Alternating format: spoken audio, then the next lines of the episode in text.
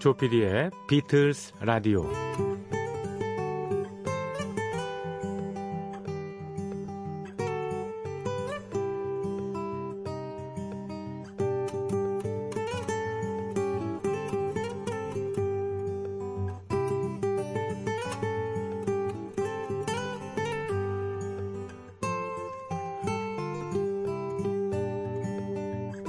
외교적 언사 또는 외교적인 수사라는 말이 있습니다. 이해관계가 첨예한 각국 외교관들은 좀처럼 속내를 드러내지 않습니다. 그들이 내놓는 얘기를 고지고대로 들어선 낭패를 보기 일쑤입니다. 회담이 솔직하고 성실하게 이루어졌다는 말은 언쟁이 많았고 심각했다는 뜻입니다. 앞으로 내용이 풍부하고 건설적이 될 거라는 건 향후 있을 담판이 만만치 않다는 걸 말합니다. 충분한 의견 교환이 이루어졌다는 의미는 합의 없이 회담이 빗나갔다는 그 소리입니다.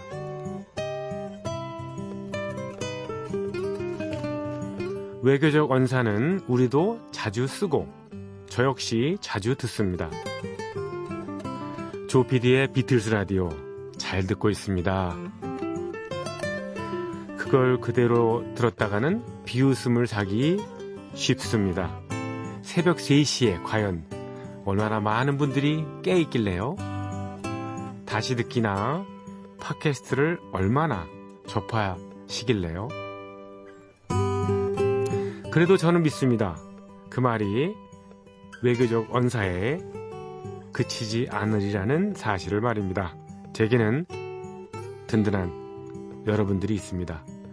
조피디의 비틀스 라디오 시작합니다.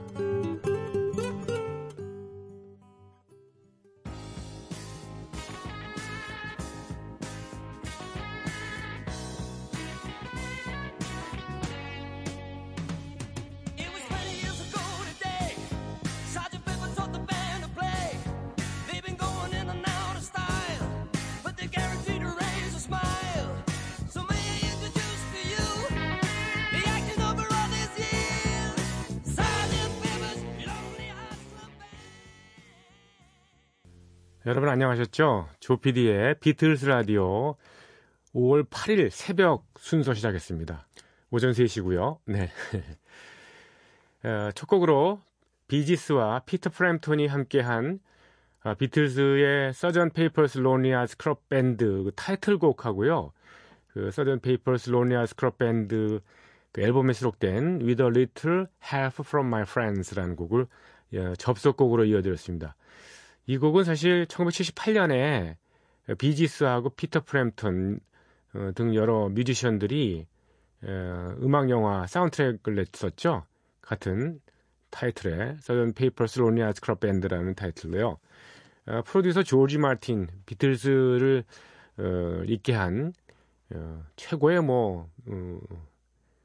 협력자이자 비틀스의 탄생 배경에 가장 큰 역할을 한 사람입니다. 음악 감독인 조지 마틴이 78년도에 비지스와 피터 프램턴 등을 이끌고 동명 타이틀의 음악 사운드트랙 앨범을 냈습니다. 서던 페이퍼스 로니아 스컬 밴드.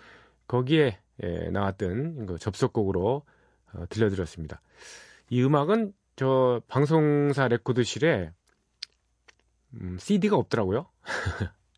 음원도 이렇게 불러낼 수가 없어요. 그래서 할 수 없이 다른 외부 기관에서 녹음을 해서 이거 들려드렸는데 그러다 보니까 약간 좀 기본적인 소음이 약간 들어갑니다. 샤 이런 소음이요. 예. 대체적인 음질은 뭐 그냥 그런 대로 괜찮았던 것 같습니다. 첫 곡으로 띄워드렸습니다. 자, 비틀스 라디오 프로그램에 많이 참여해 주십시오. 홈페이지에 사연을 남겨주시거나 MBC 미니에 들어오셔서 휴대폰 문자 남겨주시면 됩니다. 무료입니다. 또 샵 8000번을 이용하시는 분은 요금이 부과되죠. 짧은 건 50원, 긴 건 100원의 정보 이용료가 든다는 사실 아시죠? 저희 프로그램은 뭐 그냥 간단하게 imbc.com으로 들어오셔도 되고요. 포털 사이트에 비틀스 라디오, 조피디의 비틀스 라디오 검색어를 계속 치시면은 그 중에 하나 걸립니다. 그래서 저희 프로그램에 들어올 수 있습니다. 또 방송이 새벽 3시에 방송이 돼가지고요. 예, 실시간에 깨어 계신 분들이 많지 않습니다. 뭐 그분들을 흔들어 깨울 수도 없고 예. 그런 분들을 위해서 저희가 들을 수 있는 수단을 몇 가지 준비를 했습니다. 그 중에 하나가 이튿날이죠. 오후 8시에 MBC 미니 DMB 채널이 있습니다. 올댓뮤직이라는 DMB 채널로 들어오셔서 방송을 접하실 수 있고요. 또 팟캐스트 여러 플랫폼이 있습니다. 예. MBC는 미니에 그 팟캐스트 플랫폼이 있고요. 그 외에도 팟빵이라든가 파티라든가 이런 다양한 팟캐스트를 들을 수 있는 예, 플랫폼을 방문하시면요. 여러분께서 간단하게 비틀스 또는 조피디 이런 검색어로 저희 프로그램을 예, 들어오실 수 있겠습니다. 여러 방법이 있으니까 많이 들어주시기 바랍니다. 여러분의 또 참여가 없이는 좀 방송이 이렇게 좀 왜소해지고 빈약해집니다. 예, 많은 참여를 바랍니다. 김병우님께서 사연을 주셨어요. 제가 중학교 다닐 때 음악을 제일 많이 들었는데 넉넉하지 못한 주머니 사정으로 음악은 라디오 방송과 녹음을 통해 듣거나 꼭 소장해야겠다는 음반은 주로 카세트테이프로 구매했었습니다. 그러다 나이를 먹고 경제적 여유로움이 생기니까 예전에 가지고 싶던 음반을 CD가 아닌 LP로 소유하고 싶어지더군요. 그래서 찾아간 곳이 지금은 재개발로 없어진 황학동 음반가게였습니다. 소호라는 곳인데 점심시간 때 찾아가서 사장님과 음악을 들으면서 많은 얘기를 나눴죠. 제가 소장하고 있는 비틀즈 앨범의 대부분은 이곳에서 구입했습니다. 그러던 어느 날 사장님이 죽이는 앨범이 들어왔는데 한번 보겠냐고 하시더군요. 저야 당연히 보여달라고 했는데 그게 바로 그 유명한 Unfinished Music No.1 Two Virgins 1968년 버전이었습니다. 커버에 존 레논과 오노 요코 사진이 작게 있었는데 책장처럼 한 장을 넘기니까 예, 그 놀라운 예, 장면이 연출되더거든요. 예, 원반이라 커버가 그냥 장난이 아니었죠. 가격은 물어봤더니 좀 비싸더군요. 그래서 생각을 좀 해보고 알려드리겠다고 말하고 가게를 나왔죠. 그날 집에 가서 밥을 먹다가 TV를 보다가도 자꾸 그놈의 커버가 생각이 나더군요. 그래서 다음날 점심에 찾아갔더니 저 말고 다른 단골이 와서 사갔다고 그러더라고요. 얼마나 아까운지. 지금도 눈앞에서 놓친 아까운 앨범이 2장 있는데 그중 한 장은 The Velvet Underground and Nico고 또 한 장은 바로 말씀드린 Two Virgins랍니다. 다음에 이런 기회가 온다면 다시는 놓치지 않을 거예요. Remember Love를 들려주시면 좋겠네요. 다른 곡은 난해 해설이 하셨습니다. 네, 사실 저도 이 음반 없고요. 방송사에도 없습니다. 그러니까 존 레논이 1968년에 오노 요코와 더불어 만들었던 비틀즈가 해체되기 전입니다. Unfinished Music No.1 Two Virgins 예. 여기에 뭐 많은 버전이 있는데 그 곡 중에서 제일 마지막 트랙인가요? 거기에 나왔던 곡이 아마 Remember Love로 기억됩니다만은 예. 아주 단순한 존 레논의 어쿠스틱 기타 반주에 오노 요코가 노래를 부르죠. Remember Love Love is what it takes to sing. 그러니까 뭐 사랑이란 노래를 부르기 위해서 걸리는 그 무언가다. 뭐 이런 뜻이죠. Love is what it takes to meet. 우리가 서로 만나기 위해서 투자를 해야 되는 그 무엇인가이다. 뭐 이런 뜻인 것 같습니다. 네.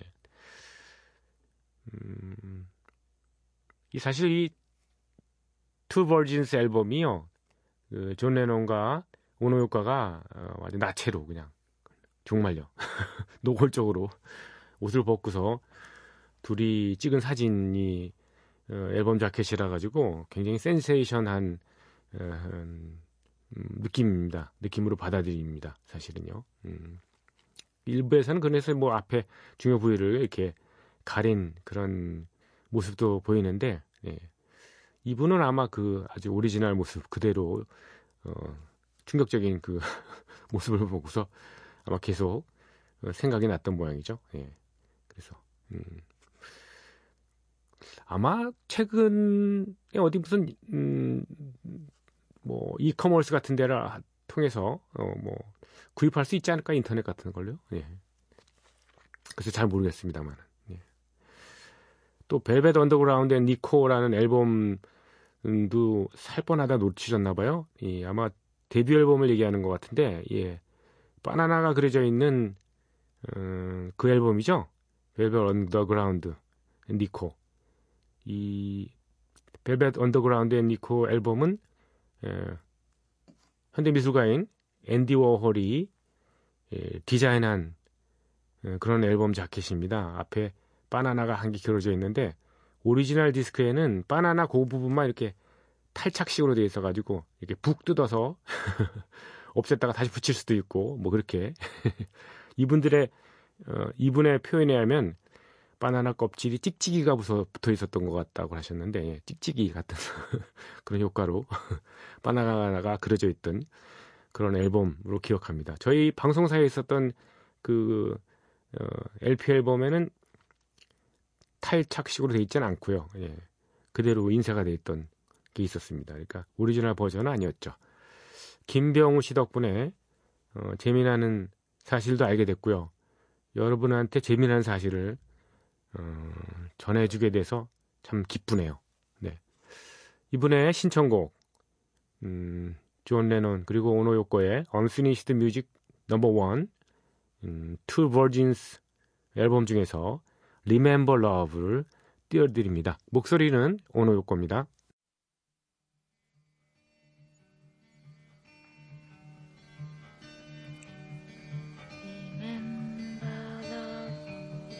Remember love, love is what it takes to see. Remember love, love is what it takes to need.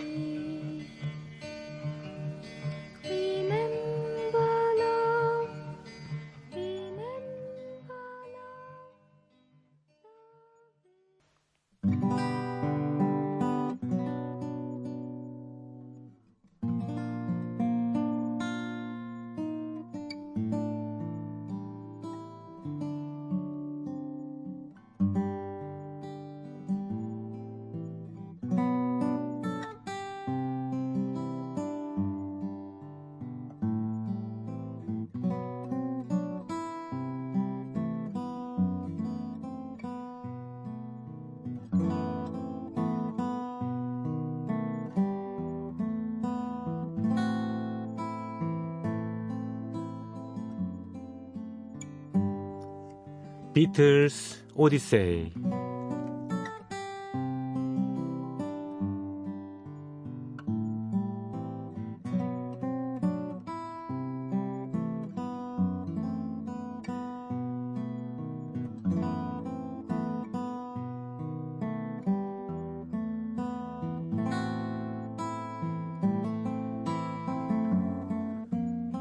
더 비틀스 오디세이는 비틀스가 음악 활동을 하던 시기의 이야기입니다.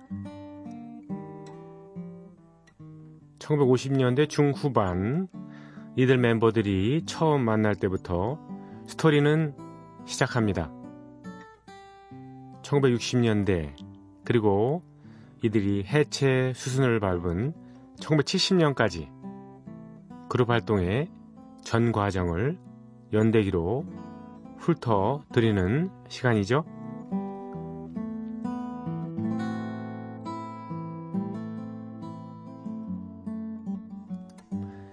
비틀스 멤버들이 새 양복을 맞춰 입었지만 데카 레코드사의 거절 통보를 막을 수는 없었습니다.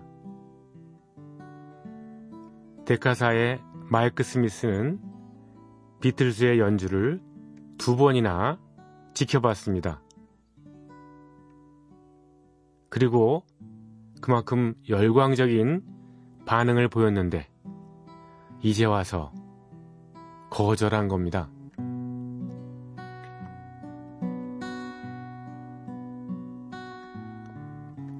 스미스가 말하는 이유는 두 가지였습니다. 첫째는 비틀스의 연주가 더 섀도우스라는 그룹과 매우 흡사하다는 겁니다. 섀도우스는 당시 인기 아이돌 스타인 크리프 리차드와 함께 활동을 해서 인기를 얻은 밴드였습니다. 두 번째 이유는 기타를 치는 그룹은 이제 한물 갔다 라는 판단 때문이었습니다.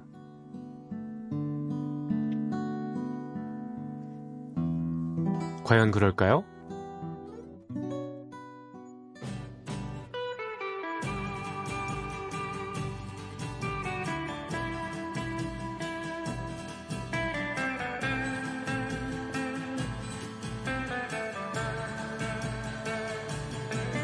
The young ones, darling, we're the young ones, and the young ones shouldn't be afraid to live low.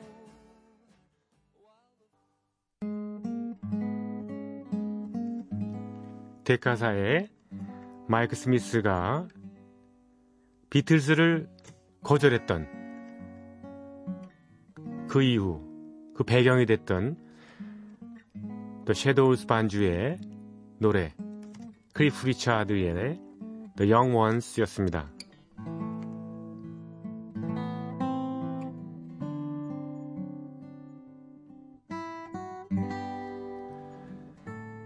데카 레코드의 거절에 비틀스는 환멸을 느낍니다. 매니저인 브라이언 에프스타인도 무척 괴로워합니다.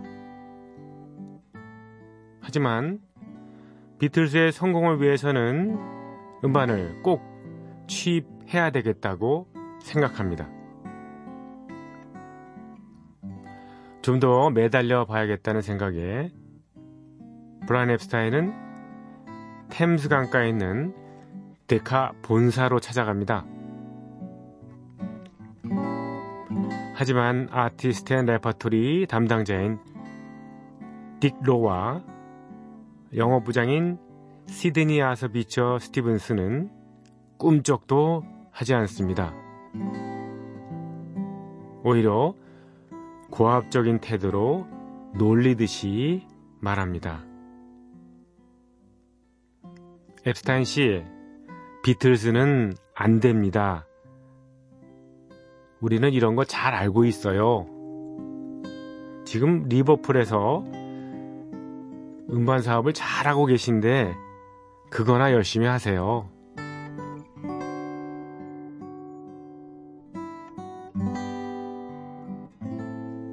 이 말에 브라이언 엡스타인은 자제심, 평정심을 잃습니다. 당신들은 제정신이 아닙니다. 비틀스는 앞으로 폭발적인 인기를 얻을 겁니다. 자신있게 말하는데요. 그들은 언젠가 엘비스 프레슬리보다 더 크게 될 겁니다.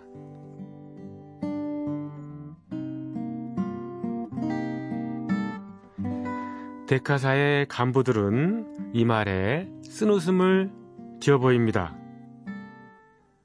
이런 소리는 세상의 모든 매니저와 출세하려고 애쓰는 모든 팝 밴드들로부터 매일 듣는 그런 얘기니까.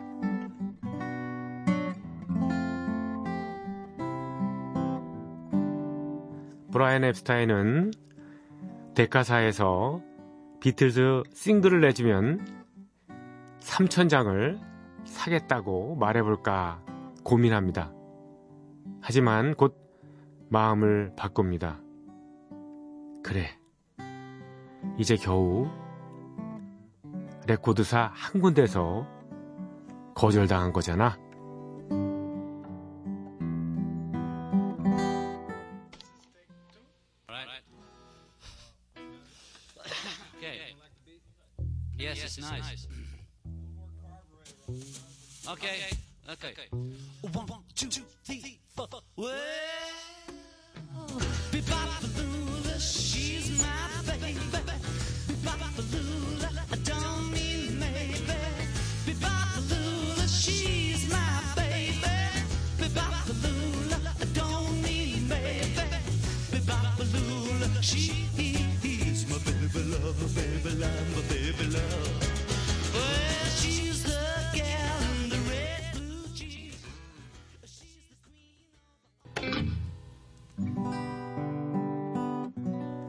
존 레논의 비빠빠 룰라였습니다.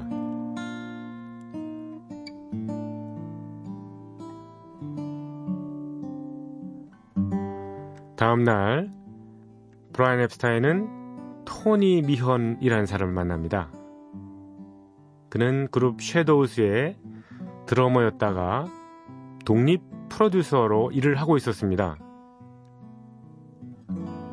브라이언 앱스타인은 토니 미헌에게 비틀스 싱글 음반 제작을 부탁하기 위해 찾아간 것이었습니다. 그렇지만 그는 미팅 내내 비틀스를 깎아내립니다. 아, 비틀스? 그 별 볼 일 없는 그룹 말하는 건가? 시간 낭비나 시키는 애송이들이잖아. 앱스타인은 또다시 붕괴합니다. 그리고 토니 미헌에게 비틀스 앨범 제작 얘기는 아예 꺼내지도 않았습니다. 브라이언 앱스타인은 런던의 다른 주요 음반사들을 찾아다닙니다. 그에게는 데카사 오디션 때 녹음해둔 수확물이 있었습니다. 오픈 릴 방식의 테이프 2개가 그 손에 들려져 있었습니다.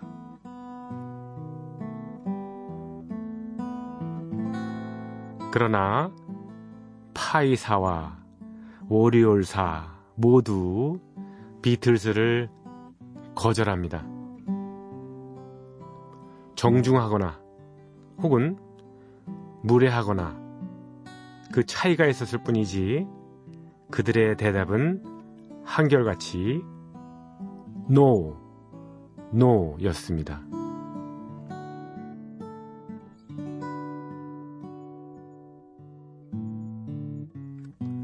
초조해진 브라이언 앱스타인은 지푸라기라도 잡는 심정으로 EMI사 소유의 음반가게인 HMV로 향합니다.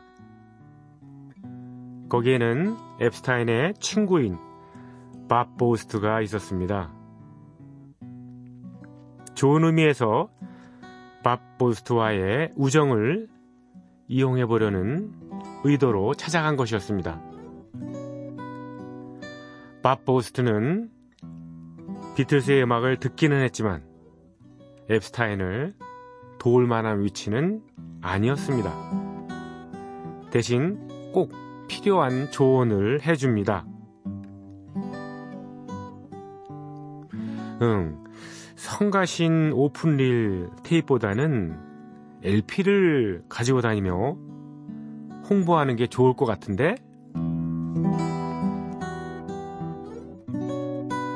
밥 보스트는 음반가게 2층에 있는 스튜디오로 브라이언 앱스타인을 안내합니다. 그리고 스튜디오 기술자인 짐 포이를 소개합니다. 짐 포이는 브라이언 앱스타인이 가진 테이프를 78회전의 데모용 LP로 만들어주기로 합니다. 작업을 하면서 짐 포이는 비틀스의 음악을 흥미롭게 듣습니다. 그러자 앱스타인은 자랑스럽게 말을 합니다. 이 중 세 곡은 말이에요, 비틀스 멤버들이 직접 만들었답니다.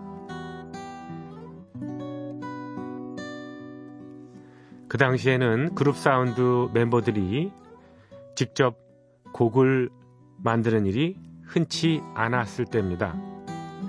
그래서 브라이언 에프스타인은 더욱 자랑스러웠고 짐 포이는 더욱 관심 있게 음악을 들었습니다.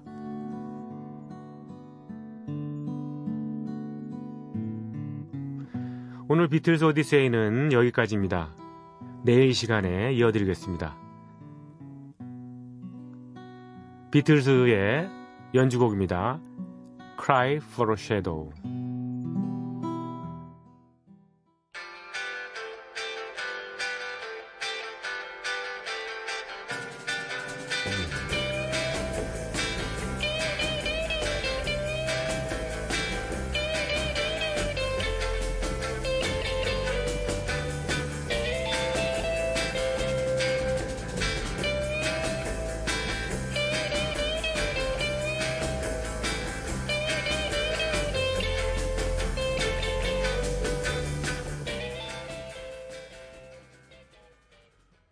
비틀스 오디세이 재밌으셨습니까? 예.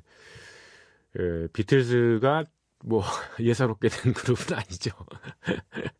브라이언 에프스타인 초대 매니저가 참 서름을 많이 받았던, 예, 그렇게 해서 탄생한 그룹입니다. 자, 좀 반전이 이루어질까요? 네. 다음번에는요, 내일이죠. 준비한 음악은요, 비틀스의 페니레인. 이 원곡은 사실은 그 폴 맥카트니가 이 하이든의 트럼펫 협주곡을 듣고서 하이톤의 트럼펫 소리가 너무 좋다 이러면서 프로듀서 조지 마틴한테 얘기를 해서 같이 만들어낸 그런 곡인데, 오늘은 오리지널 곡이 아니라 유러피안 재즈 트리오의 재즈 연주곡으로 듣겠습니다. 비틀스의 페니 레인입니다.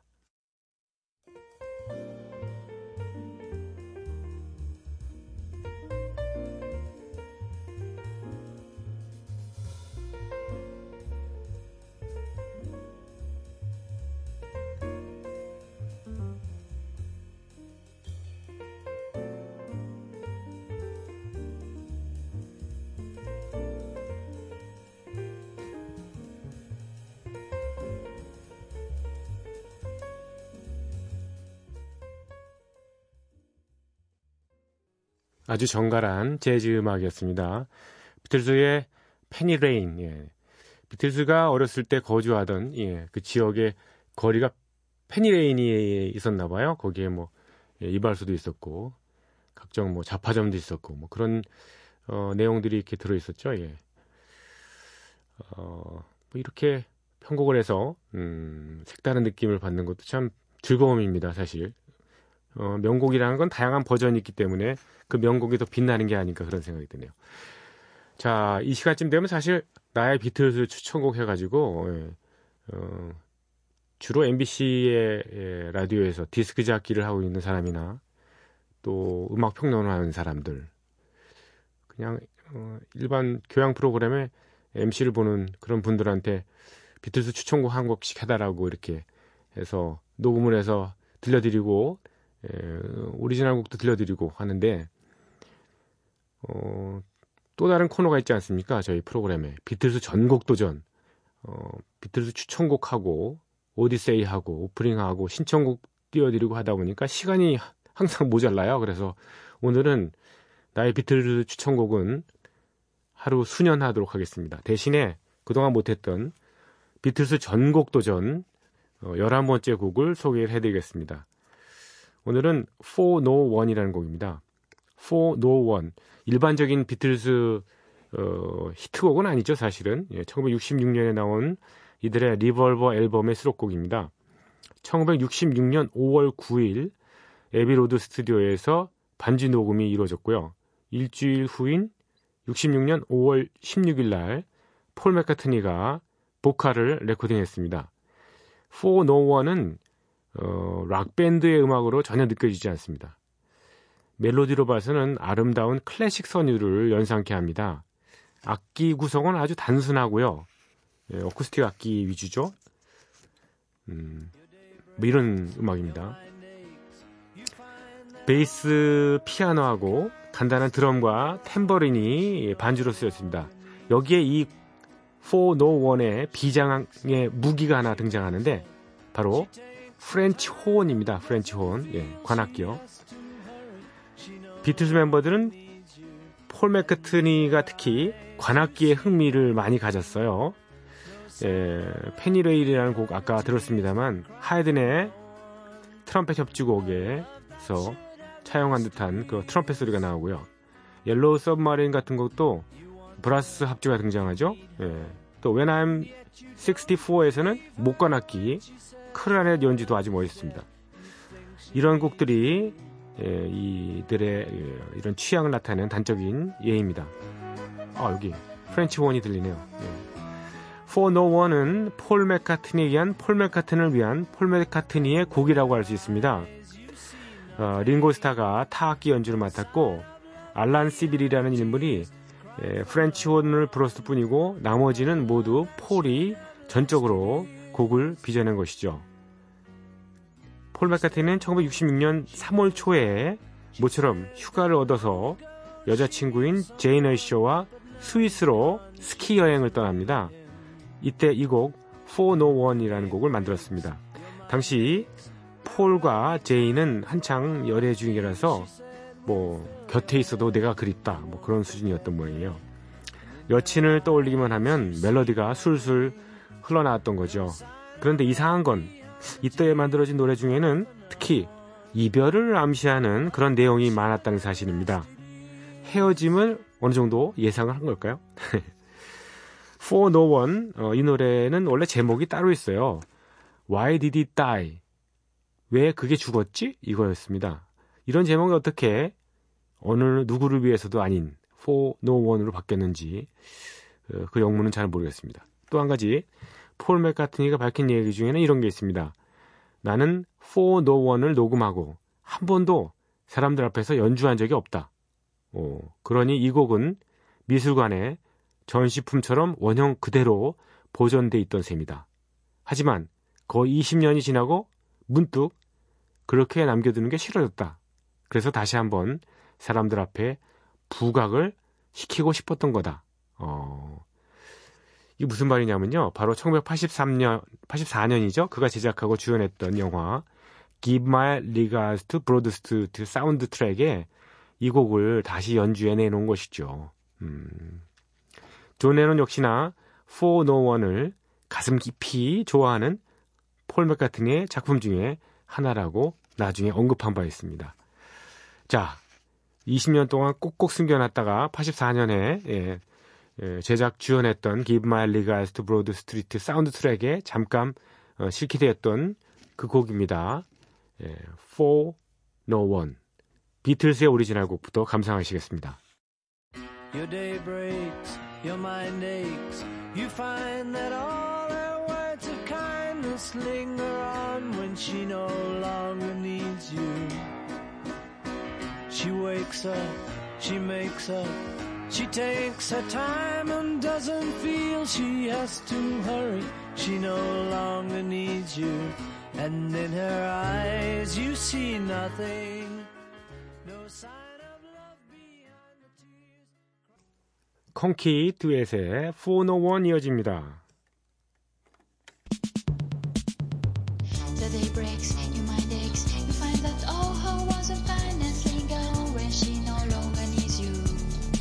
She wakes up, she makes up, she takes her time and doesn't feel she has to hurry. She no longer needs you, and in her eyes you see nothing.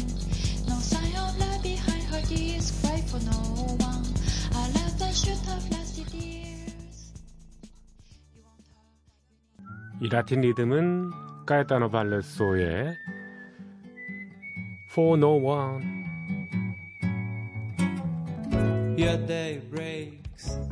아주 색다른 느낌이죠. 예. 카에타노 발레소의 For No One 들으시면서 여러분과 작별합니다. 조피디의 비틀스 라디오 들어주신 여러분들 감사드립니다. 내일도 오실 거죠? 고맙습니다. She wakes up, she makes up, she takes her time and doesn't feel she has to hurry, she no longer needs you. And in her eyes you see nothing, no sign of love behind the tears, cried for no one. And love